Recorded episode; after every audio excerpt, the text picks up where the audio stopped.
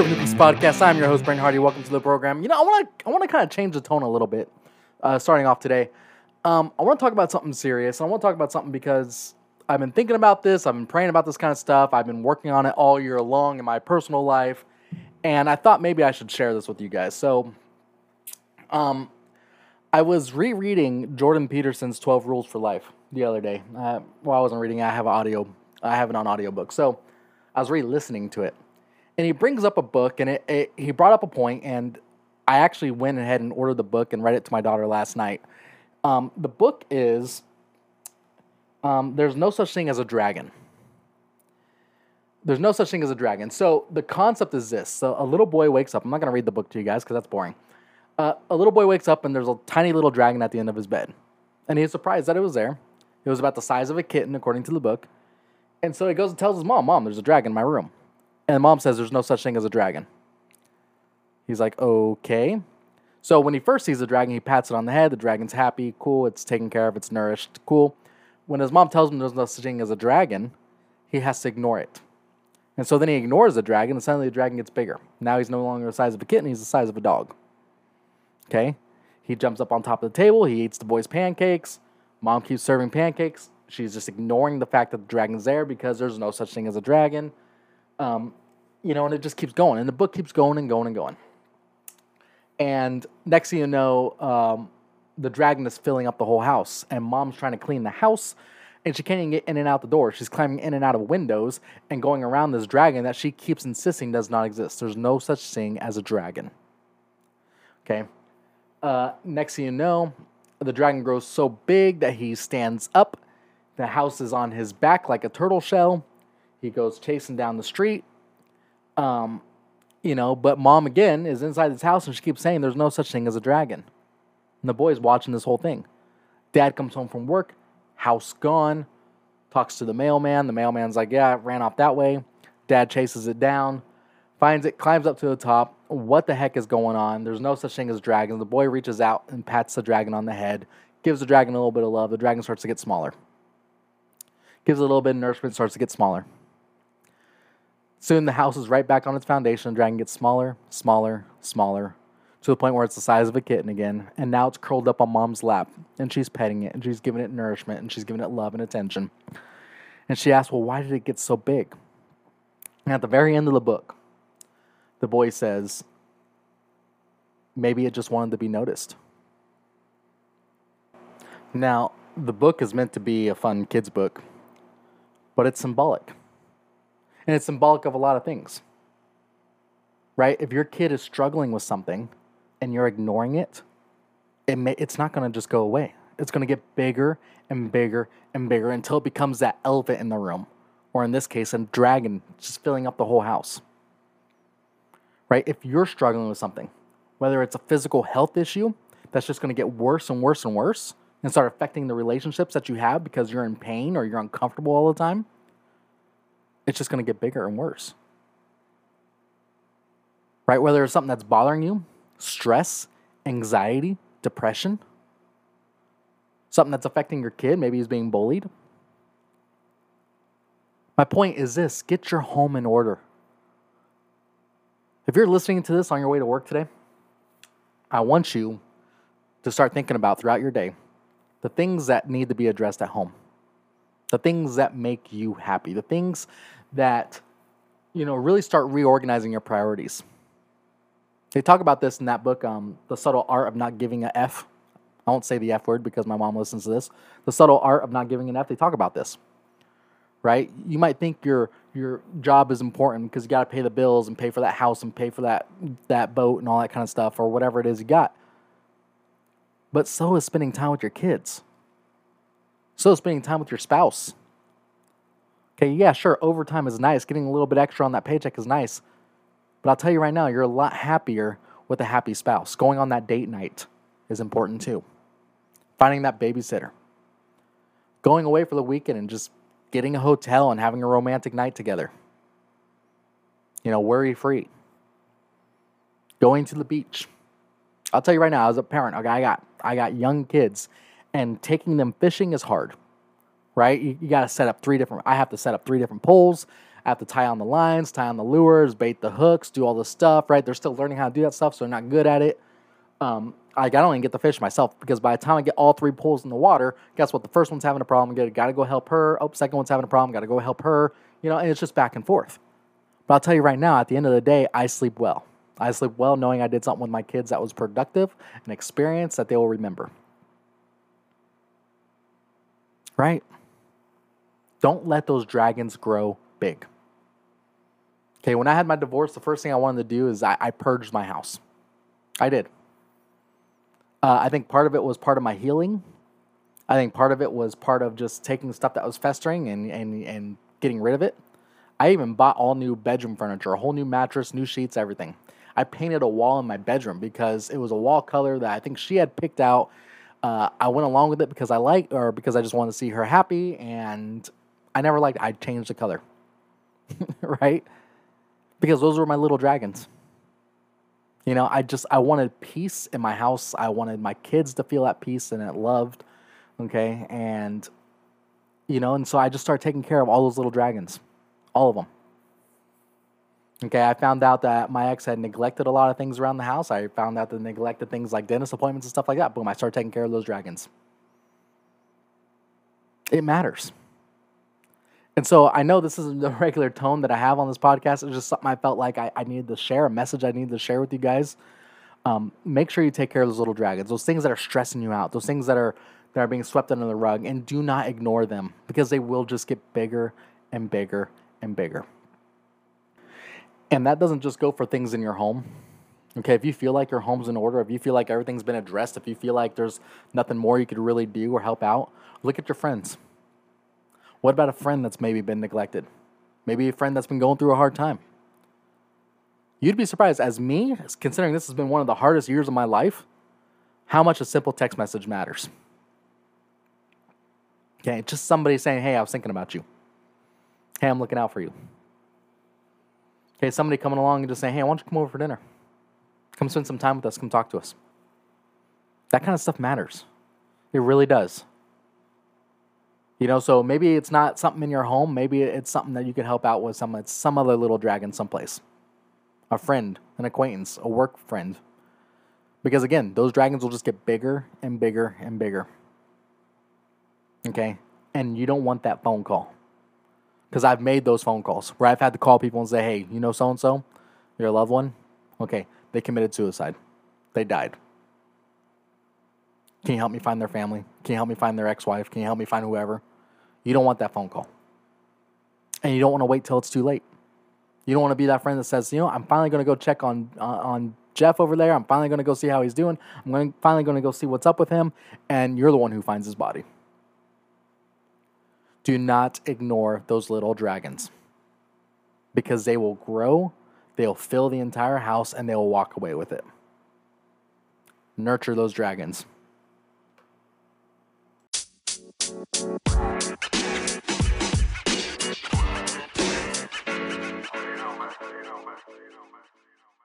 Hey folks, if you're like me, I get really sick and tired of spending five, seven, eight, twelve bucks every day at Starbucks or Dutch Brothers or one of these other coffee places. And then you turn around and hear about places like Starbucks and how they treat law enforcement and how cops are getting kicked out. Well, I got a new company for you, right? If, if you're at that point where you just want to make good quality coffee from home, I want you guys to check out my new friends, 1097 Coffee. This is a law enforcement and veteran owned local first responder themed business. Now, I want to pull this little expert from their website, 1097coffee.com, all spelled out, no no numbers.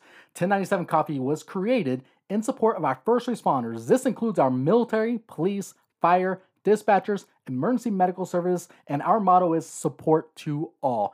If you're looking for a company that supports causes you believe in, check out 1097coffee.com and order from their either medium dark or dark roast selections. That's 1097coffee.com, and you could also find them on Facebook or Instagram.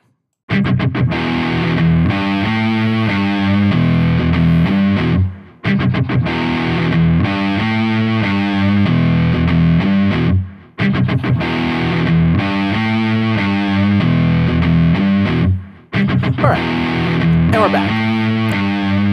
So, speaking of little dragons, right? Speaking of things that just get ignored or swept under the rug and you know, nobody really talks about them and they just keep getting bigger and bigger and bigger until finally somebody has to throw it in your face. Finally, somebody has to point it out to you. Finally, uh, something is happening, right? Symbolically speaking, it's picking up your house and walking away with it, just like I was talking about in the last segment. So, um, that person right now, well, let's let's back up. So the little dragon I'm talking about is the border, our southern border of the United States. It is absolutely in chaos. People are streaming over, right? It's Southern California and the Orange County, which is typically a red county or purple county. Okay. It's New Mexico and Arizona, which are typically purple. They sometimes go blue, but they I think I think honestly those are red states, but we'll see. Right? And then it's Texas. Okay. Texas, the, the infamous red state that's highly populated, right? Democrats hate Texas. Okay, because the truth is, if you actually break down the electoral college, if you take California out of the equation, um, Cal- Democrats would lose every election for president, every single one. Right? So, in order to offset that balance, Republicans highly depend on the Rust Belt in Texas. Uh, they highly depend on securing Florida and Ohio, right, to secure the presidency. You need those. So, um, but yeah. Anyways, so here's the little dragon. The little dragon is the border, and, and the and it, the little dragon just keeps getting bigger and bigger and bigger. And Texas Governor Greg Abbott decided, you know what? Every time he complained about it, every time he got loud about it, every time he managed to do something to make it go to the national news, because you guys don't hear about it much, right? I mean, when's the last time you turned on the news and they were talking about the border? Right? And you're not going to find it on CNN. You're not going to find it on any of the mainstream medias, right? No one's talking about it.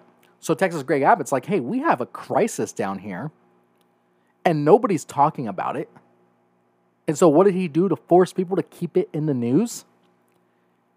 He said, you know what? If New York wants to sit there and uh, advocate against us and tell us that we're racist and tell us that these aren't illegal people and all this other stuff, cool, they could have them.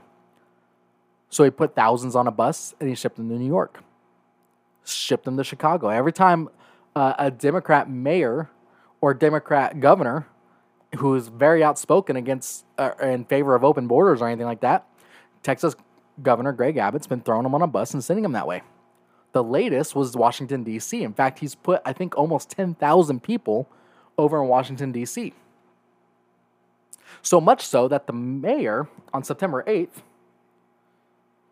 let me pull up the story really quick, has declared a public emergency over the influx of asylum seekers, that's what they're calling them in the Washington Post, bust in from Texas and Arizona. Uh, it's a formality so she could release $10 million in city funds to aid the migrants. Okay, but notice, let me point something else out. Notice how they're calling them asylum seekers. This is the message from the left, right? When it comes to people coming over that border, they call them asylum seekers because it changes the law, right? If you could define who they are, they're asylum seekers. Now, the way the world agreements and laws are supposed to work is yes, you can flee something, whether it's uh, persecution because of religion or race. You can flee something because of war, right? Sometimes a nation goes to war and you have a lot of people just, you know, get displaced and stuff because of that. You can flee because of that. And yes, you can request and seek asylum, but you're supposed to seek it in the first country you come to. Okay, so if Mexico has having a war, and people come over the border from Mexico and seek asylum in the United States, uh, the United States is supposed to help provide it. However, many of these people are not from Mexico. They're from Honduras, they're from Argentina, they're from many other countries. Some are coming through Mexico from Africa. Okay, some are coming through Mexico from the Middle East. Okay, so that's the problem. If you're seeking asylum and the first country you come to is Mexico, or Honduras or some other country, that's supposed to be where you're at. Okay, many workers came up from Brazil to Mexico and then they tried crossing to the United States and we're like, well, what are you doing? Well, we're asylum seekers. Asylum from what? Brazil's not at war. Mexico's not at war. Okay, people aren't being openly persecuted by their government. So, what are you fleeing? Poverty? Poverty is not a legal justification for asylum seeking. It's just not. Okay? Now, I've said this before in this program. I get it, right? I mean, if I lived in these third world countries and I was trying to protect myself and my family or whatever, yeah, sure, I would want to find better opportunities for me and my family. I get it. I understand.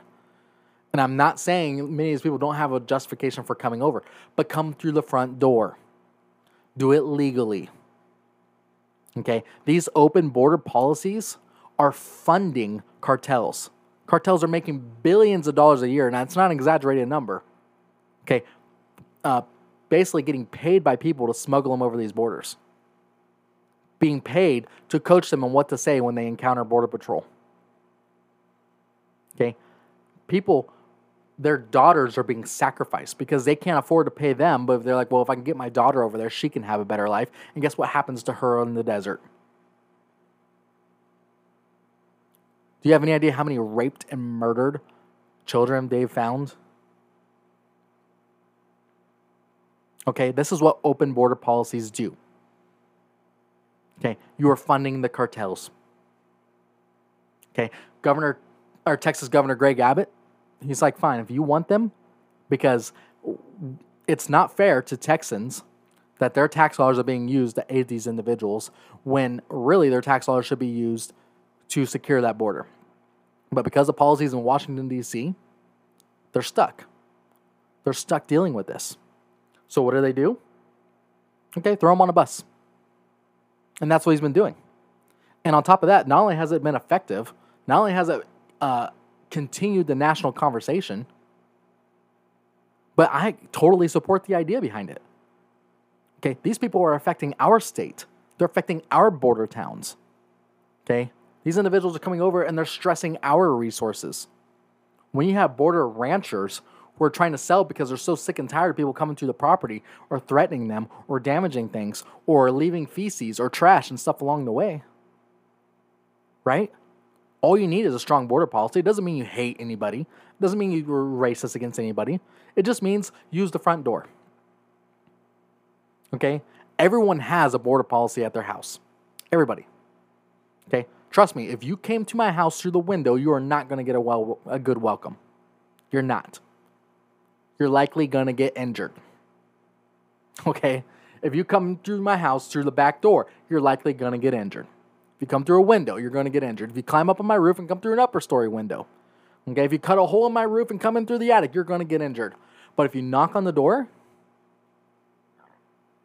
if you knock on the door, present yourself, introduce yourself, explain your purpose there, you might just be let in. You just might be let in, you just might be helped. Is that what you need, sir? Cool. Let me help you out. Why? Because I've been blessed in my life. And because I've been blessed, I feel like it's my duty to bless others. Right? That's my mindset. We live in a wonderful country. We live in a beautiful country with tons of resources and tons of great things. Okay? Yeah, we can help a lot of people in this world. But we have to have strong economic um, strategies here. Okay? Strong economic policies from Washington so that we can become economically strong and wealthy enough that we can help people help our neighbors, help the people in our in our in our towns. I understand. You take somebody like me, right? Somebody who's middle class. When I have a little bit of money left over at the end of the day, I can put it in savings. When a cause I believe in pops up, I could take a little bit from that savings and I can donate it. You get a million other people doing that, boom. That cause I believe in is going to have enough money to actually do what they need to do. When the economy hurts, everything hurts. But if you can make our economy strong, Okay, if you make the economy strong, you get strong tax revenue, and then yeah, sure, we could do more help. We could do more. But we can't do that if our economy is weak. We can't do that if our economy continues to be weakened by high taxes and weak border policies. We just can't. I would love to help these people more. I can't.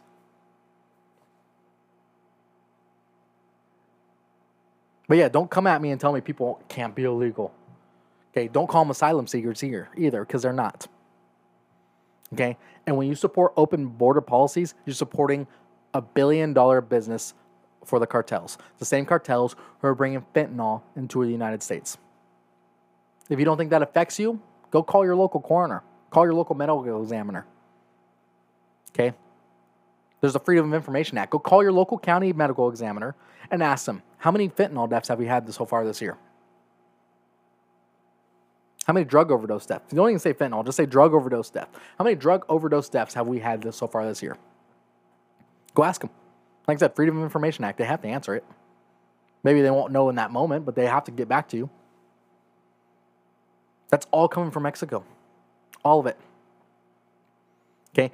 And then if you really want to put on your tinfoil hat and trace back where that where Mexico's getting fentanyl from, it's come from China. But the worst thing you could do is put yourself in a little bubble and say, well, it doesn't affect me. So I'm not gonna worry about it. I'm not gonna be outspoken against it. I'm not gonna care. Because eventually it will. Eventually you're gonna have a friend or a loved one or someone die from fentanyl overdose. Okay. And maybe they're not even a drug addict. Remember, fentanyl could be absorbed through the skin. They're gonna pick up a dollar off a street and it's going to absorb through their skin. They're going to get very sick and maybe die. Doesn't affect me. Yeah, it will eventually. Okay. Just like the mayor of DC, just like uh, New York, just like Chicago. Okay. You don't want to talk about the border? Oh, well, you guys are just being racist. Okay, fine. It doesn't affect you. You want to live in your little bubble? Cool. Texas Governor Greg Abbott, go ahead and ship them out. Okay? Let's make it affect you. You want to talk about our policies? Let's let's let's see what you do. Good job, Texas Governor Greg Abbott.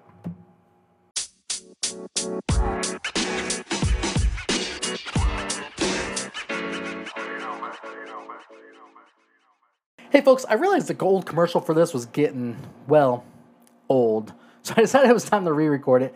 Grandma's Pantry Pocatello.com. That's Grandma's Pantry Pocatello.com. One of our oldest sponsors. It's Brian and Kim, my good friends. Uh, for all your custom jams and jellies, I have a case of them in my pantry right now. Very unique flavors. If you have guests coming and you want to just wow them with something different than your typical strawberry and grape, Grandma's Pantry Pocatello.com for your custom jam and jelly needs.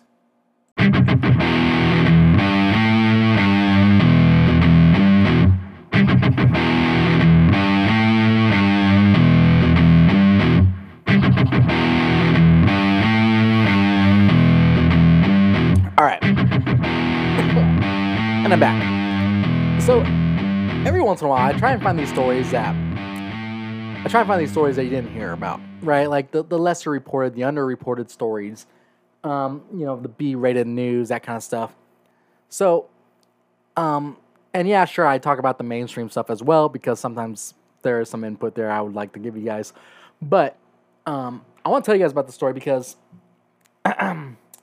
Well, it's just it's it's blatant corruption, and there's something going on in the United States because, I mean, we see corruption in other in other countries all the time, right? We see corruption here and there, um, and usually it's just a matter of time, right? They're they're tender boxes, all of them, right? It's just a matter of time before the people rise up, or a warlord, or a general, or there's a coup, or something that happens, and you know, just because people get sick and tired of the crap, right? You get sick and tired of it. Plus, you always have somebody else who wants to who wants to seize power Right? That's how it always is. It's crazy, right? Um, and so the thing about the United States, though, is we see the corruption, and for some reason, nothing's ever done about it. Right? I mean, we can sit there and talk about the FBI all day long and how the FBI did nothing when Hillary Clinton clearly was violating law, did nothing when Hunter Biden is clearly violating law and clearly is engaged in some very serious uh, crimes or, or alleged crimes. Okay, I mean it's it's they've done nothing about Joe Biden and his apparent involvement in setting up family members in these cushy jobs and him taking half a half of what they make. Right? I mean there's there's a lot of stuff that we see, but for some reason a lot of stuff just doesn't I don't know, it just doesn't happen. People get get get protected. I'm curious to know if this woman, Mayor Cantrell of New Orleans, is going to be the same, if she's going to get protected or not. Because she's already screaming racism, and racism is usually that big old green flag of don't touch me if you do, you're racist. Right? I mean, that's so. Anyways, Mayor Cantrell says she won't repay $30,000 in travel expenses. She's a Democrat, by the way. Um, so essentially, New Orleans Mayor uh, LaToya Cantrell says she does not plan to pay back the city for first class travel upgrades on overseas flights, despite policies put in place by the city council members. So basically, in New Orleans, they have a policy that if you need to travel on behalf of the city, right? If you need to travel you know, to go to a conference, if you need to travel to go to a training, you know, a, a mayor's conference or whatever, or maybe it's something in DC, all this kind of stuff, something for the state, you're supposed to seek the lowest fares possible. Okay? So if I'm mayor of some small town in Northern California and I'm going down to a conference from small town mayors down in LA and I'm going to get a flight and I'm going to fly down there and I'm going to get a hotel, I'm not supposed to go out there and get the first class flight right? I'm not supposed to do that. Right? You're supposed to get the cheapest flights, right? You're supposed to actually save the taxpayers' money. Why? Because it's not your money, right? When you get elected to a, a position, you are a steward of the taxpayers' dollar. You're not supposed to be wasting our money like that. Um, so yeah, so she spends all this money, uh, and she claims that all expenses incurred doing business on behalf of the city of New Orleans will not be reimbursed to the city of New Orleans, Mayor Cantrell said outside the Nix Library. Um, one thing is clear I do my job and I will continue to do it. First of all, uh, some of these flights were like to France and Italy.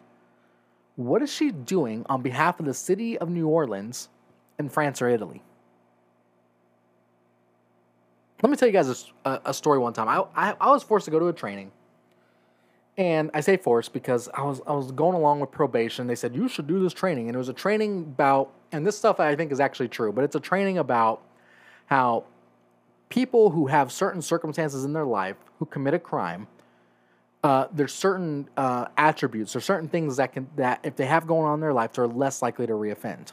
And this conference, this training was mostly about juveniles, and what they're suggesting was if a juvenile uh, and this has nothing to do with skin color, but if a juvenile uh, commits a crime, but he has a mom and dad at home, you know, they have jobs, they have careers, they have, you know, ambitions, maybe if he's involved in sports and stuff like that, they find that he's much less likely to reoffend. But they also found those same juveniles that the longer they're in the system, the more likely they are to reoffend. So the goal is to hold them accountable for what they did, but don't leave them in the system for too long. Right? So let's say a 16 year old goes out, drives, uh, gets drunk, crashes a car, crashes into somebody else's car. Cool, that, that's a crime. Maybe he doesn't get anybody killed, but that's a crime. Okay, but let's say he has mom and dad at home. They're middle class or upper middle class. Mom and dad are furious. This is not how they raise their kid. Blah blah. Cool. Uh, that kid's still going to be held accountable, but if you leave him in the system, if you just put him in juvenile hall for six months or whatever, he's most likely going to come out reoffending. Right? That that's the theory behind it. So the point of the story is this: so this lady comes, and she's talking about she worked for the state, she's talking about these welfare programs and all this stuff, and they're comparing their programs to other states, and they found that Hawaii was doing something different, or they're getting a different result from their programs. But instead of just calling them up, sending emails, reaching out and contacting people, or, or getting their survey numbers or whatever it is, they decided that her and her whole office needed to fly to Hawaii and have meetings and figure out what was going on out there. Okay, she talked about it like it was a joke. Oh yeah, well we saw this and Hawaii was different, and you know, so of course we all had to go out there, as if we don't have phones. Okay, it was a joke to her, using taxpayer dollars for an exp- all expenses paid trip for a week out to Hawaii, with her and her coworkers, to have meetings, was a joke. And she's in this training talking about this and laughing, and people I was in the training with were kind of chuckling about it. And I'm looking around like, are you, did you guys just hear that? That sounds like corruption, right? That's the kind of thing that should be in the paper. So, anyways, this woman's doing the same thing, and she claims here's here's the point of the story. She claims that not only were these expenses on behalf of the city, like her first class ticket to France and Switzerland, cost us nearly thirty thousand dollars uh, and she said that she got these first class tickets for protection. And then she even challenged people anyone who wants to question how I protect myself just doesn't understand the world black women walk in. So she what she did is she's claiming that because she's a black woman, she's not safe in coach. She's not safe sitting anywhere else on the plane. Now let's break down this logic. Let's let's break it down for a second here. Uh, yeah, first class typically in the front of the plane, coach typically in the back. First class typically has wider seats. Uh, coach doesn't, right? They're just trying to fit as many customers as they can in there. Uh, first class uh, usually has a bit more space to work with. Uh, they're usually served different meals, okay, etc. Right? That's what's happening in first class. Okay? I'll tell you right now, if you are in danger in first class, you're also in danger in coach because there's only a curtain separating them. Not to mention, first class is typically in the front of the plane, and oftentimes it's set up where the coach passengers are coming onto the plane and walking through first class to get to coach. So if she's truly in danger, why would she want to sit there so everyone walks past her? If she's truly in danger, did she walk through the airport? Did she get some pre screening? Did she have some sort of security uh, escort all the way through? Was she the last person to get on the plane? No, clearly not. No.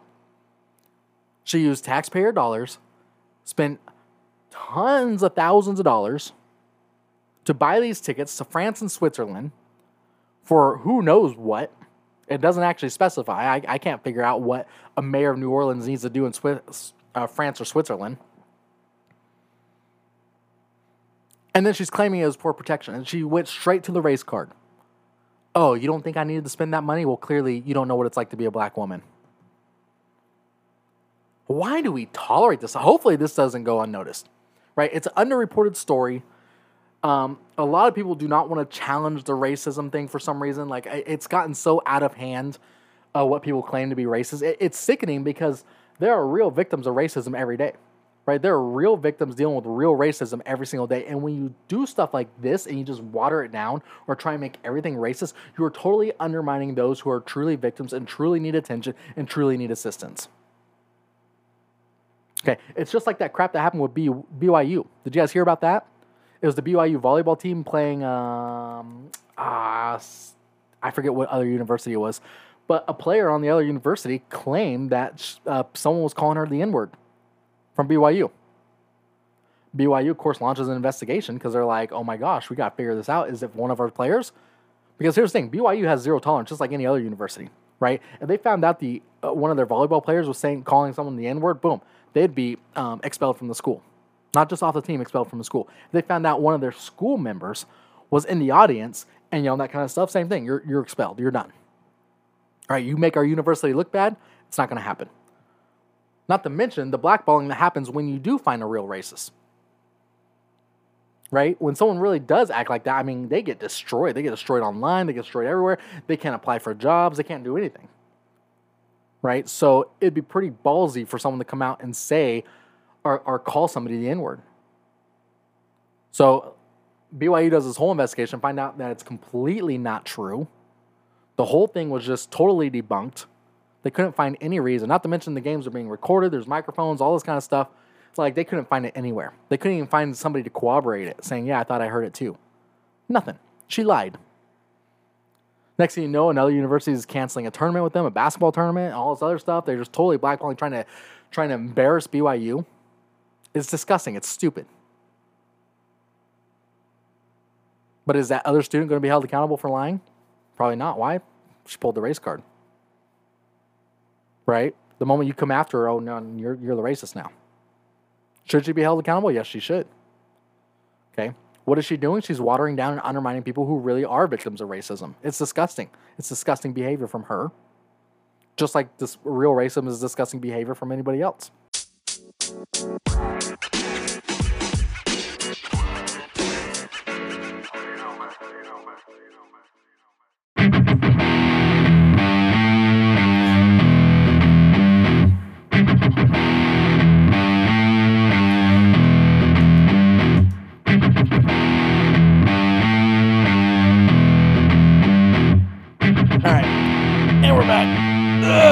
Big stretch, big stretch. Ugh. Okay, so so I was looking for stories because I haven't done this in a while. I haven't done the Florida man segment in a while. So I was looking for stories out of Florida where I'm like, okay, these are gotta be funny, these gotta be cool.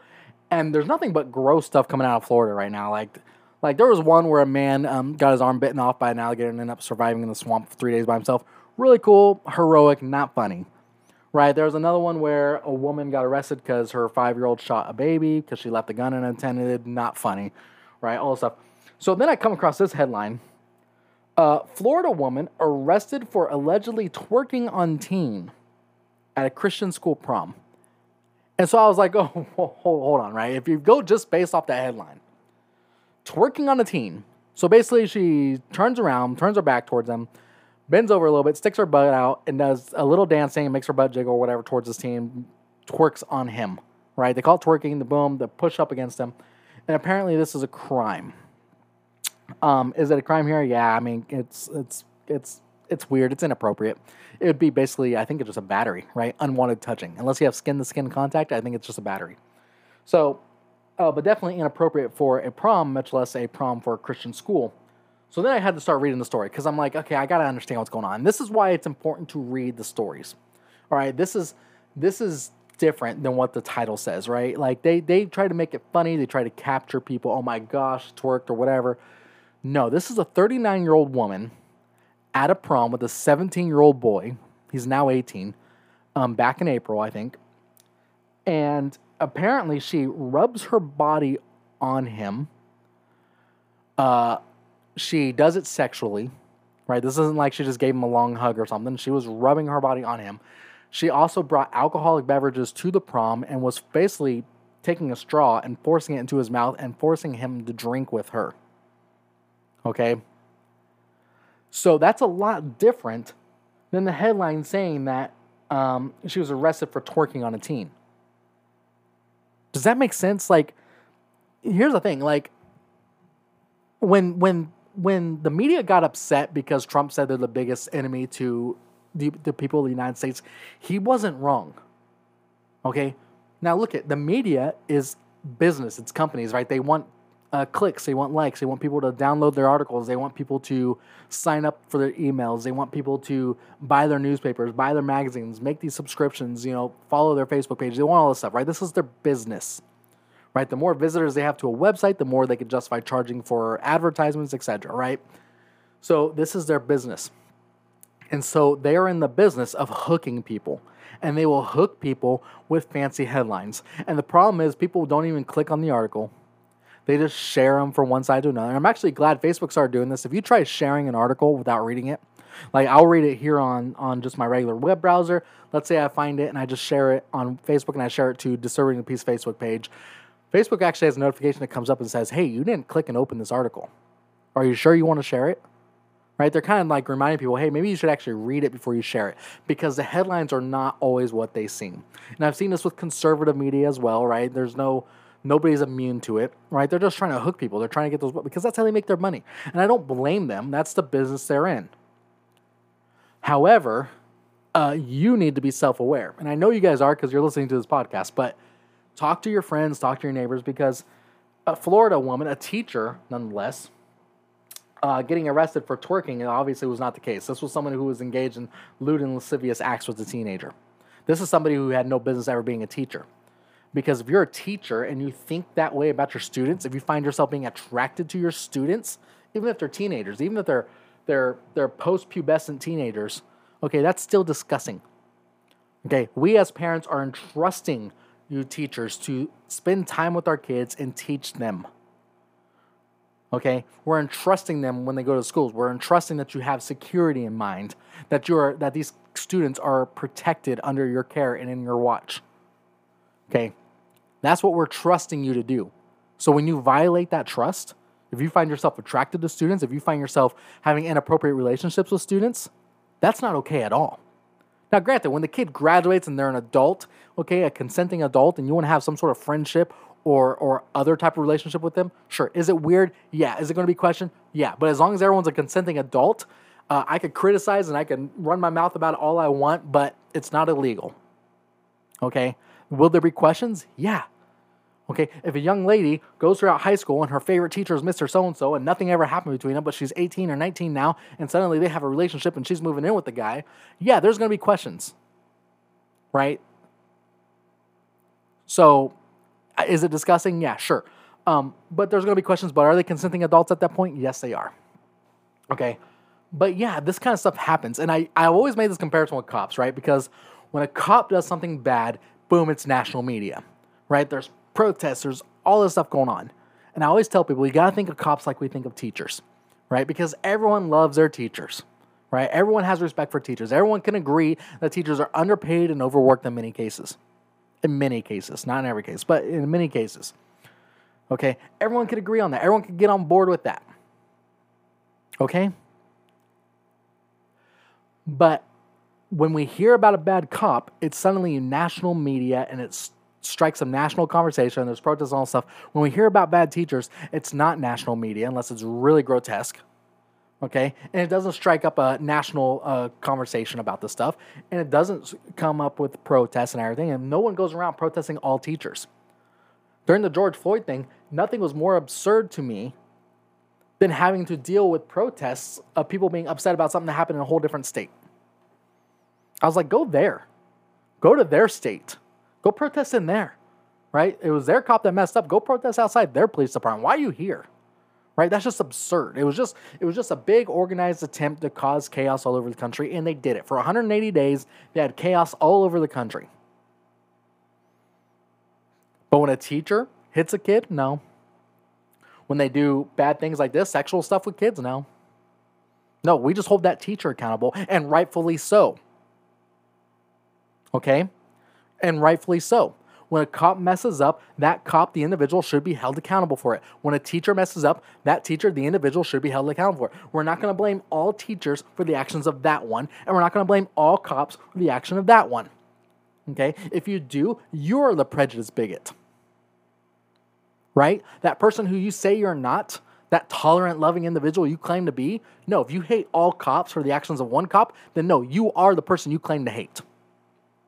Just like it would be wrong for me to hate all teachers because of the actions, the sick actions of this 39 year old woman in Florida. You think about that. These are the conversations you should be having with your neighbors, by the way. When I talk about that all the time, okay, this country is not as bad as people say it is. Just talk to people. Just talk to people, right? Engage them. Don't be non confrontational. I'm not saying you should be getting in fights with people arguing with people because you're not going to get anywhere fast. But when someone shares a piece of information with you, be like, oh, that's interesting. This is how I heard it. This is what I heard over here. You know, this other news source actually added this detail to that, and that made me think this way about it. Right? Share the information, talk to people, get out there. And speaking of talking to people and sharing information, DTP at USA.com. If there's a topic you want me to cover, DTP at USA.com. If there's a story you think I should be talking about, DTP at USA. That's David Tom Paul at USA.com. I'm going to wrap it up right there, folks. Have a good week. Again, think about the things I was saying, talk to your neighbors, and handle those little dragons before they get too big and out of hand.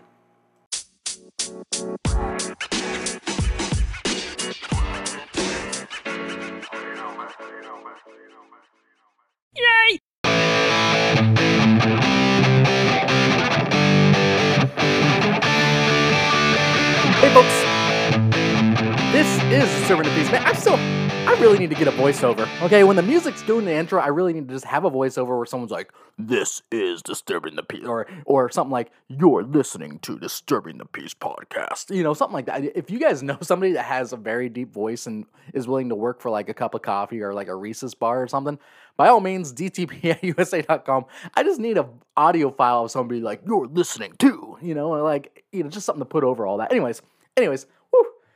Uh, it is Friday.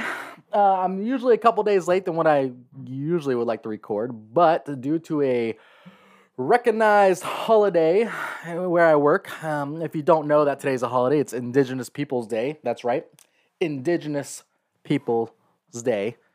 Speaking of that, so so you know we we talk about on the right, we talk about there's these two opposing narratives and it's the same thing that's happening, but the left will say, oh my gosh, these people are racist, they're terrible, they don't want to learn about history, all this things. And I'm talking about like um, critical race theory, right? Critical race theory. So people will come out and they'll say, oh, well, this happened and this happened, and this happened, and they're, you know, they'll they'll put critical race theory inside a math lesson. They'll put critical race theory inside of uh, a history lesson or social studies lesson or English lesson or something like that. And when people come out and say, hey, stop teaching that crap, they're like, "Oh, you're just a racist. You don't you just want to forget what happened in this country." Well, then the other narrative is, "Hey, we don't want you to teach it because it's not true." Or it mischaracterizes, or it's just it's it's you're changing history, you're falsifying information. I've made this argument with Christopher Columbus. Christopher Columbus was not a fantastic person by any stretch of the imaginations, but many of the crimes that he was attributed to, he didn't actually do. He had men that were doing these things, and there's records and journals and all the stuff of him trying to stop them, and he was even put on trial by the Spanish government for these things and acquitted. In fact, the people who accused him of doing these things were the ones who ended up it came out in the trial that they were the ones who were actually guilty of it, and they were the ones who were punished and I believe executed or imprisoned for um, atrocities against natives. Okay, so the, the idea of Columbus Day, all right, and why we had such a holiday in the first place, um, is is still interesting to me, right? Like it, it, it's, but here's here's why. Because Europe was suffering a lot of issues, and part of it was resources, and they were actually probably looking at a population explosion and probably another plague, right? Like I, I this was my theory, by the way. This is not me quoting some history book or something. It's just it's my understanding of history and me just kind of drawing my own conclusions from it. The reason why we saw Columbus as such a great figure was because he actually saved a continent in a way. When he charted a course to the west and found new land and new resources, and yes, there were people here. Um, and yes, there were things that happened that were awful, and some stuff Columbus was responsible for, and mo- much of it it wasn't. Right? They they try to say that they um, you know, brought over a, a a smallpox epidemic. Well, they didn't even know what bacteria was back then, right? Like they didn't even know this was something that they would carry with them. So you can't say that, right? That that implies intent that they didn't have, or there's no reason to believe they had it, right? So there's stuff like that, and so. But what he did is he basically saved a continent of people when he brought new resources and and opened up new lands and traded. The first people that came to the United States as we know them today were people who were escaping religious persecution. They just wanted freedom. And they didn't hate the natives that they came and settled amongst. They traded with them, they learned from them. The whole point of Thanksgiving was to commemorate a dinner where the Native Americans saved this group of people and helped them establish and taught them how to live in this land. Okay, like, and I only bring this up because there's a popular movie that's coming up right now called The the The Woman King, and it again is a film about fighting the patriarchy, fighting colonialism, fighting, you know, these evil Europeans that were coming into Africa and stuff like that. And it's essentially rewriting history. Because colonialism, again, not perfect. There was plenty of things that went wrong and was inappropriate. However, there was a lot of infighting and slave trading and murdering going on amongst tribes and groups of people at the time. And colonialism put a stop to all of that. Right? The British Empire put a stop to the slave trade long before the United States did. Okay, there was there was a lot of good that came from these things. So when you want to fight that kind of stuff, you have to take the good with the bad and understand that there was a lot of good that came with it. So, anyways, I don't know why I got in this weird random tangent. This is not what I was planning to talk and open up with. I was going to open up with a big fat I told you so. A huge I told you so especially uh, the certain individuals out there who like to make complaints about me and and like to hate on my podcast and stuff. It, it's just a whole nother I told you so. And of course, I'm talking about January 6th. Why? Because the left loves to hammer it and talk about it over and over and over again about this protest and this riot that occurred at the Capitol and how it got out of hand, but yet they want to completely forget about the 180 days of rioting had nationwide, including a full on assault and seizure at the White House where Antifa and BLM rioters burned down a guardhouse, injured 50 Secret Service agents. Um, the president himself, Donald Trump at the time, had to be rushed into a bunker. They called him Bunker Bitch. Okay, they did all these terrible things, and yet January 6th is the day they want to talk about. I mean, it's classic narcissism, right? They cause all these problems, do all these things, and then the one person does something, or they just respond to something that just didn't look right, and yeah, sure, it was inappropriate, it was wrong. Okay, I've condemned January 6th, that, that whole action, many times, just like every other conservative commentator and conservative politician ever did, unlike the left. Um, but they want to take it and run with it and they just want to ignore it, right? It's it's kind of what Jesus talked about, right? You you guys keep pointing out the splinter in my eye when you have a beam sticking out of your freaking head. Right? I mean, come on. Can we just be done with that? Can we say, yeah, yep, it was messed up and the people who committed crimes should be held accountable? But here's a story I wanted to bring up to you because this, is again, one of those things that's just not being talked about. Um, out of everyone that, um, out of all the news organizations, I actually had to go to Breitbart, which Breitbart's not my favorite to go to, but um, they do have a very good story on this with sources. Uh, here's the title Whistleblower alleges FBI schemed to distort January 6 cases into nationwide domestic violent extremist epidemic.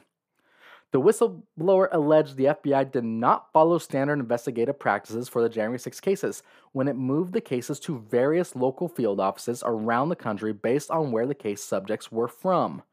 Jordan revealed, I guess Jordan's real, uh, the, uh, uh, oh, Representative Jim Jordan is the one who brought this up, Republican from Ohio.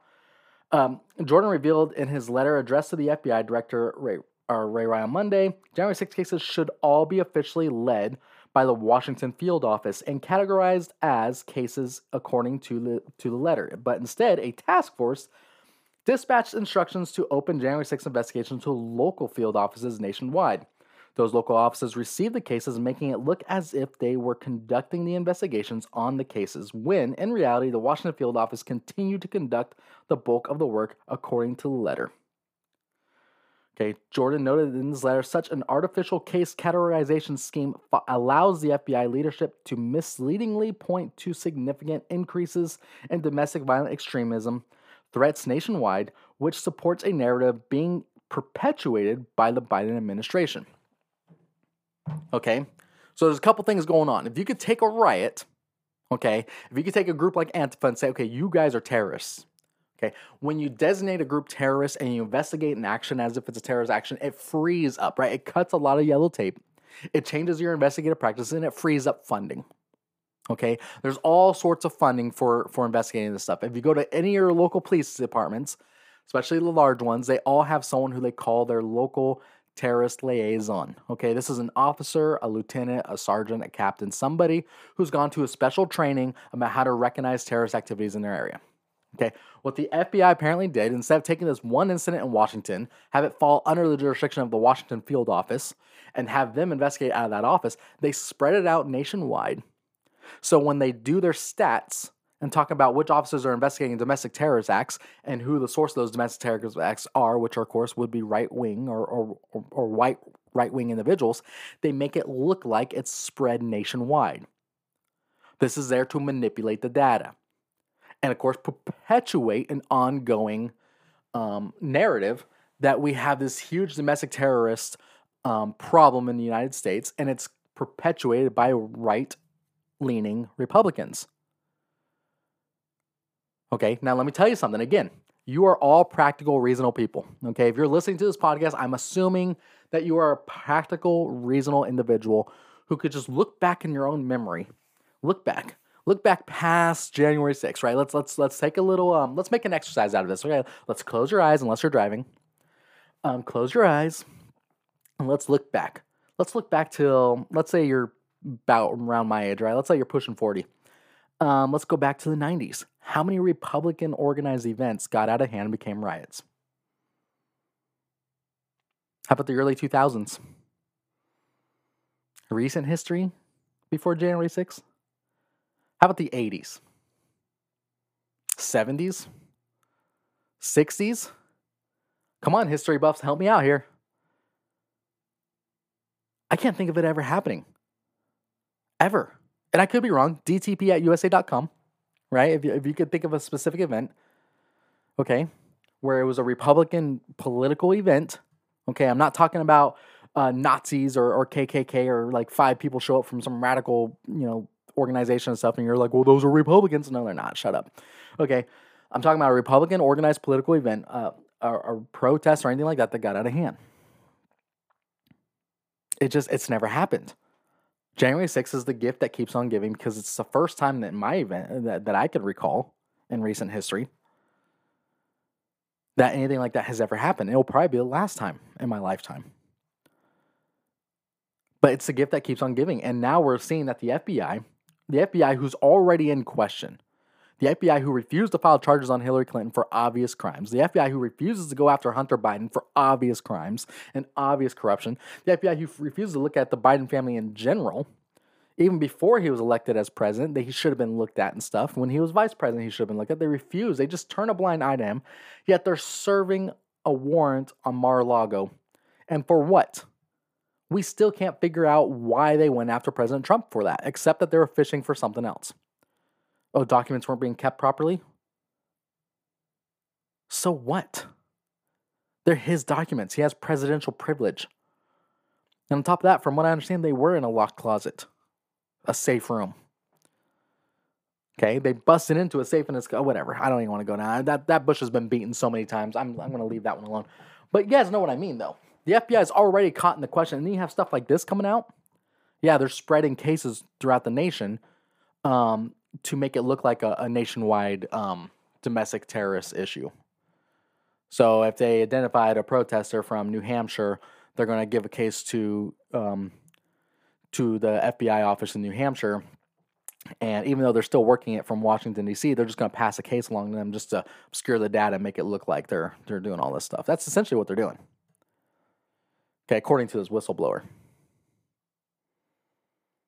Like seriously, I'm I'm you know I, have I've always been against like defunding police and like going after stuff like that, but uh, there's a few organizations that I'm I'm totally for. Let's just get rid of them. They don't do any good. The Department of Education is one of them. They haven't done anything since their inception. Nothing good. Nobody can even tell me one landmark thing that they've done that they do well. Okay, get rid of the Department of uh, get rid of the IRS. The tax code is so elaborate and so over the top and ridiculous. Okay, I shouldn't have to hire somebody every year to help me file my taxes because I just can't figure it out myself. Okay, I have too much write offs, too much stuff going on. I just can't figure it out. And I don't want to take the time to do it and stuff like It's just easier for me to hand somebody money and say, please do this for me. Okay, I mean, why is it like that? Why can't it just be a flat percentage? It doesn't matter if you're a millionaire or it doesn't matter if you're a teenager, it doesn't matter. If it was up to me, boom, we would fix the tax code, and make it so simple you could eradicate the IRS. No need for them. And now I'm at that point where I want to throw in the, the FBI too. Why do we need federal police? I mean, I know why we need them, but if this is how they're going to act, if they're not going to equally dispense the law between everyone, depending on their political, not depending on their political beliefs, I mean, it's clear there's definitely needs some reform over there. It's clear that there's definitely a swamp that needs to be drained from the FBI. And I'm not trying to hammer like the, the individual agents on the on the field level or the line staff level. Okay, I know there's good people in the FBI. We we have a whistleblower who came out. And apparently, this whistleblower has enough credibility that Representative Jim Jordan is writing a letter to the FBI about it, and um, Breitbart's picking it up. Okay, and I know other other news sources have as well. Okay, so I know there's good people in the FBI who are pointing stuff out and saying, hey, that's uh, inappropriate, incorrect, all this other stuff. But again, it kind of comes back to those stories you're not hearing. How many people didn't know that until I said something about it? It's just it's it's it's so weird to see how much corruption we have and nobody seems to have the courage to do anything about it. And even when we had Republicans in the House and in Congress, um, or when Republicans controlled Congress and Republicans controlled the White House, I mean, the whole message was drain the swamp, and it didn't get drained. It did not get drained. I have no confidence right now that even if there is a huge red wave in November, which I think there will be, that things are just going to suddenly start getting better.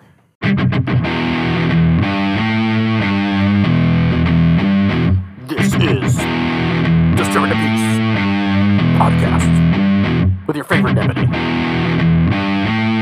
Yeah. So cool. Yeah, something like that. I need a voiceover like that. Something cool. Anyways. All right, and we're back. All right, another story. Uh, interesting, interesting. So, um, well, I don't know how to start the story, so I guess I'm just going to tell the story. In the summer of 2015, 32 year old Edward Goodwin was killed by two former friends, Ricky Hurt and Eldred Smith, due to an alleged drug deal gone wrong. The killers tied cinder blocks to his body and threw him into an unnamed pond in Butler County. Hurt and Smith are both serving time for the murder. During an investigation in November of 2017, the, the Butler County Sheriff's Department drained a section of the pond and officers found partial remains that they identified as Goodwin's. By recovering femurs and pelvis, police were able to charge Hurt and Smith for the crime. Edward Goodwin's mother, Connie, 57, said the sheriff's department claimed they would recover the rest of Edwin's, Edward's remains at a later date, but after years of waiting, she decided to take matters into her own hands. Connie said the department repeatedly gave her excuses as to why they couldn't why it couldn't finish the job. Either new cases or bad weather kept officers and technicians too busy. Last fall, it finally made an attempt but failed. The department returned to the Missouri pond with the, with the intention of draining the water until they could uncover Edward's remains. But it couldn't remove enough of the water, so Connie was left waiting once again. Over the weekend of September 17, Connie and Edward's son, Gage, realized that to get closure, they'd have to resume the recovery themselves. So they rented a sump pump and began draining the pond. It only took two hours for Connie and Gage to accomplish what the sheriff's office had failed to do over the course of seven years. And when they saw what looked to be bones laying in the mud, they called the local coroner. Gage, now 22, ran into the ran into the mud before the coroner arrived. The next thing you know, my grandson, he's tall and slender built, took off took off in a running stance through the mud. Connie told the New York Post it was up to his knees. When the Butler County coroner Jim Akers arrived, he and Gage worked to carefully to remove the remains from the swampy pond floor and put them in a kayak to carry them to shore. Finding Edward's body was bittersweet, but it gave his family the closure they had been desperately needing for years. So not only it, it's it's both touching and kind of frustrating as well because first of all, I'm I'm glad this family was able to get the rest of his remains. Hopefully they get closure. But it should not have taken that many years. And yeah, it took two hours for them to drain the pond. Okay, for every pond like that, you're going to have some sort of nearby creek or something where you can just run the pipes, put them in there, let the water run downstream. It's fine. It's not going to hurt anything. Um, there was no reason why that could not have gotten done. And uh, yeah, I'm glad it has a happy ending, but it is frustrating from a law enforcement point of view. It's frustrating because I know my agency would have drained that pond. My agency would have found him the moment we knew that's where he was. Okay, we would have had sonar technology out there. We would have we we you know we recovering bodies from water is not a new thing to us. Um, Um, but yeah, it's just so frustrating. And yeah, sure, I'm glad it has a happy ending, but I mean, how embarrassing that must be to your local sheriff or to the local agency that was handling that investigation. Be like, yeah, we can't do it. I mean, this lady's been calling them for years. They probably had a nickname for her. They probably looked back and be like, oh gosh, Connie's calling again. Oh my goodness, why can't she just let it rest? Well, I wouldn't let it rest either. If I knew my child was in pieces, that yeah, we recovered some of their bones are sitting over here and others are still in the bottom of this pond. Yeah, I think I'd have a hard time letting it rest too. Especially when they're telling her, yeah, we're going to get it done. We're going to get it done. They shouldn't have stopped. Recovering only part of his body wasn't the job, it wasn't the full task. Get the whole job done. And again, it's not hard. They rented a sump pump and made it happen. Okay, they use these trash pumps for this kind of stuff. I've seen it done myself. You can use siphon technology. I've drained ponds myself for siph- with siphons. And yeah, it's a pain in the butt, but you can do it. If you understand the science of how to make it work, you can do it with siphon.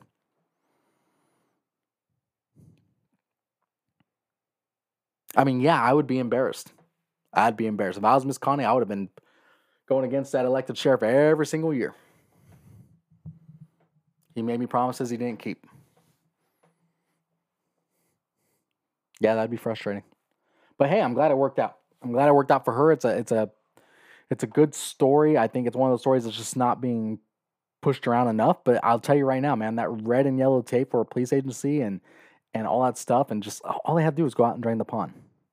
And I've come across this with with other agencies and stuff, and and sometimes even mine. But it looks like such a simple tasks task, and for some reason, there has to be such an elaborate amount of paperwork and justification to make it happen. Okay. Um, I saw one time there was a string of car burglaries that was happening. It was a popular park. People would all park there. They'd park along the street. And these were all just smash and grab. Somebody would just drive up, they'd see a purse or a backpack in somebody's car, smash the window, grab it, cop in the car, take off. Boom. The whole thing would happen in under 10, 20 seconds. Okay. It was in a rural area, so there wasn't like cameras or anything out there. It was just it would just happen. People would go hiking in this park, they'd come back, and boom, their car was smashed and their purse was gone or whatever. So I was done taking these reports, and I was like, "Look, I'm done with this crap. Let's get a party out here. Okay, let's get an unmarked vehicle. Let's get some some plainclothes guys out here just to park up on the hill, watch, and have a marked vehicle parked down the street. So when we see this happens, we can get eyes on them, film the encounter, film the people doing it, get them pulled over, get them arrested. Okay, that, that's what I wanted to do. Uh, my boss said, Yep, sure, that's a great idea. Cool, let's do it. Okay, cool. You have to do a staffing plan. What do you mean? Well, it's going to be you and one other guy, and then we have to hire backfill. Let me hire backfill. We have to pay two guys to come in and pay them overtime. Well, okay. Okay, so that means you have to develop a full staffing plan, write it all out, a full operational plan, uh, take it to the, the captain, you know, have him sign off on it. You have to call payroll and figure out what it costs to pay two guys overtime. You know, yeah, I had to do all this stuff. And I was like, well, crap. And so I'm typing it all up, doing all this takes several days. Time is getting wasted. In the meantime, more people are getting their stuff smashed and grabbed. It's like, it's like, come on, can we just, can we just go do it? Can I just go grab an unmarked car? I'll keep my uniform. I don't have to be plain clothes. Can I just grab an unmarked car and go out there and have my partner go out there? We can't just have a couple other people handling calls and stuff while we do that. Nope. Full staffing plan. Absolutely insane. Luckily, I actually had a good ending because um, I didn't have to do it. There was um, some officers on a different assignment that had much more um, how do you say it uh, discretion and liberty to do that kind of stuff than I did at the time. And so they were like, ah, now we're just going to do this. And they already had unmarked cars for their own unit, so they handled it. And yes, there was an arrest made out of it. But yeah, I was just so frustrated. I was like, and granted, I was just assigned to patrol, so I was like, well, maybe I guess I don't know. But yeah, it was just I see it a lot. And when I'm looking at the story here in Missouri, I'm like, okay, look, I understand where this lady's calling says, hey, drain the rest of the pond, and somebody else was like, well, we have to do a full staffing plan, we have to do this, we have to hire overtime, we have to get the sump pump, we have to throw it in there, someone has to pay for it. Who, you know, what department credit card are we using for this? Blah blah. I get it's an operation, but it's an operation that was worth doing. Not something that should have waited seven years. Okay, but I've seen that too, where sometimes people just take things in their own hands. They just take matters in their own hands, and it gets done. And I don't blame them.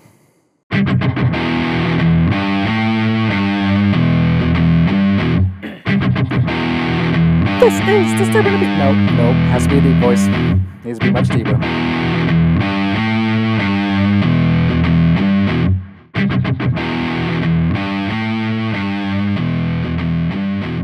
All right, and I'm back. You know, if you listen to the show for a long time, there's there's a ongoing thing I've been kind of a theme that I brought up several times, and it's um if you see something, say something. Right? If you see something, say something, right? If you're if you're looking at it, you got new neighbors renting the house next door and you see them moving a bunch of fertilizer and diesel into their in the garage, you should probably say something. Right? If you see uh, your uh, your kid's friend posting on social media about wanting to shoot up the school, say something. If you see them posting a lot of ammunition and magazines and stuff, uh, guns and stuff on their social media feed, and it's clear that they're not out trying to go hunting or trying to do any type of activity involved in those things, you, you may want to say something, right? And I'm not a big fan of whistleblower or red flag laws or anything like that. I'm just saying that some things are worth saying, right? For every rule, there's an exception. Um, so I want to tell you guys a story from Hawaii when a young lady and some heroes, um, their paths kind of crossed, and it was uh, more or less fate. But it all kind of comes down to that same thing. If you see something, say something. Um. A teenage girl from Hawaii is now home safe thanks to the help of some good Samaritans she encountered at a restaurant on the other side of the island. According to reports, Duncan Kioloha Mahi, 52, kidnapped Michaela Dabina, 15, last Friday while she was enjoying a day at the beach with her boyfriend. At approximately 1:30 p.m. local time, Mahi reportedly approached the couple at I'm not going to say the name of that beach on the main island of Hawaii. Mahi then allegedly forced Dabina at knife point to tie up and blindfold her boyfriend so that he could abduct her without the boyfriend's interference. After the two disappeared, law enforcement groups immediately began a manhunt to find Mahi and Dabina. In fact, the state issued its first ever Amber Alert to help find the missing teen.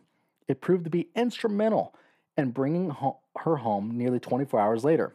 Folks at Hilo's Cafe, Pesto, nearly 70 miles from the beach, again, I'm not to say that name, were able to rescue the girl and reunite her with her family when they recognized her from the Amber Alert. A host at the cafe, Bridge Hartman, said said he noticed that the, something was off about the young girl and the old gentleman, older gentleman. The dress Dabina, Dabina had been wearing at the beach was discovered abandoned with her cell phone near Lacona Airport, and she was now wearing ill-fitting men's clothing. She was also having a heated discussion with her companion, Hartman claimed. even if it wasn't her, my brain was like, I need to get her. Then I realized it was her, he recalled, and I yelled out, That's the girl! That's the girl from the Amber Alert. Hartman then managed to free Dabina from Mahi's clutches and steer her towards the rear of the restaurant for safety. Another woman at the restaurant helped her call her mother. Her mother, um, Cherise Cher, is what she goes by, called the called the helpful restaurant employees and patrons heroes who had ripped Michaela from her abductor. So here's the thing. Here's a couple things that I'm going to point out. One, this is a worst case scenario, right? This is a worst case. When you tell your kids not to talk to strangers and nothing like that, this is what you're afraid of. You're afraid of them getting kidnapped. And there's literally an infinite number of reasons why somebody may kidnap another person. Okay. Issue number one she was held at knife point by a middle aged man and forced to tie up and blindfold her boyfriend at a beach. Now, I don't know exactly where they were, if they're more in a secluded area. I don't know if there's a cave or something nearby. I don't know if they were um, making out under a pier or something. Uh, but first of all, if your kid's getting abducted, have this conversation with them. If you're being abducted, um, make a scene, scream, yell, throw things, make a scene. He held them at gunpoint and she tied up her boyfriend. Other thing, um, obviously she tied him up too well, right? Like I'm pretty sure I'd be giving him some pretty loose um, and stuff like that, and it'd be a pretty loose blindfold. Okay, like enough for 30 seconds later he could be right on our tail, kind of stuff. Um, but yeah, make a scene. Okay, and then of course it comes back to this: if you see something, say something, right? In the restaurant, right? A lot of people when they see conflict, when they see something that's inappropriate, or you see people don't like to get involved. Right? It's like, oh no, that's just their thing. That's just their, you know, just don't get involved. Don't make a scene. You know, they're they're they're upset. They're arguing. No, get involved. Say something. Hey man, you don't need to talk to her that way. Hey man, knock it off. Folks, is there something I can help you mediate? Right? Like uh, like it, it's you know what I'm saying? When people are drawing attention to themselves in a negative way, sometimes the best thing you could do is point it out. Put them on the spot. You know what I'm saying? Like, like, like, let it happen. Okay. Then of course the patrons did exactly what they should have done. They got involved, uh, got her away, got you know, called her mom and all that stuff. I don't, you know, the guy I think is now serving time in jail. Um, and here's the thing. Here's the other thing he did. He he left her dress and um, her cell phone by the Kona airport. That's interesting. That's an interesting tactic because it indicates that maybe he got her onto a plane. It would have been very hard to get her onto a plane, obviously, if she's going against her will. But the other thing is, here they are in a public restaurant. She didn't exactly have handcuffs on. You know what I'm saying? So, so talk to your kids about this kind of stuff. Run away, make a scene. Say, no, this man grabbed me. I don't know who this is. He kidnapped me from this beach. I'm the girl from the Amber Alert, or I'm the boy from the Amber Alert. You know what I'm saying? Like kids, they get scared, they get locked up, they don't know what to do. And they don't know what to do because we're not having those conversations with them. So have those conversations with them. Okay, I mean, I'm no expert in parenting, but I'll tell you right now, I can't, I've said this before in this podcast. If you listen to me for a long time, you've heard this, and I'm sorry, bear with me. I was a school resource officer. And I would sit down and have these conversations with parents, and they would come to me and they'd be like, Oh, my kid knows better. My 13 year old knows better. My 14 or my 15 year old knows better. And I couldn't help but think to myself, or sometimes even say it out loud, I'm like, Do they know better? Because if you're not having those specific conversations with them, if you're not spelling out in detail what your expectations of their behavior is, then they do not know better. Okay, I make it very clear at the beginning of every school year to sit down and have a family meeting and talk to my kids about, hey, this is what I expect your behavior to be in regards to your teachers. This is what I expect your grades to be outside of school. If I'm at work or whatever, this is what I expect your behavior to be. Okay, I expect you guys to be respectful. I expect you guys to stand up to bullies. I expect you guys to stand up to bullies who are bullying other people. Okay, I expect you not to drink. I expect you not to do drugs, and I do not want you having sex. Right? I have those conversations. And yes, it's sometimes uncomfortable. It's sometimes awkward for my kids. It would be awkward for me, but I don't really have any feelings anymore. So I don't care if it's awkward. Okay. I'm going to get my message out there. Okay. My teenage son has a little girlfriend. Seems like a nice little girl. Very nice. And I tell him all the time that is not your future wife. That is somebody else's future wife. That's somebody else's little girl.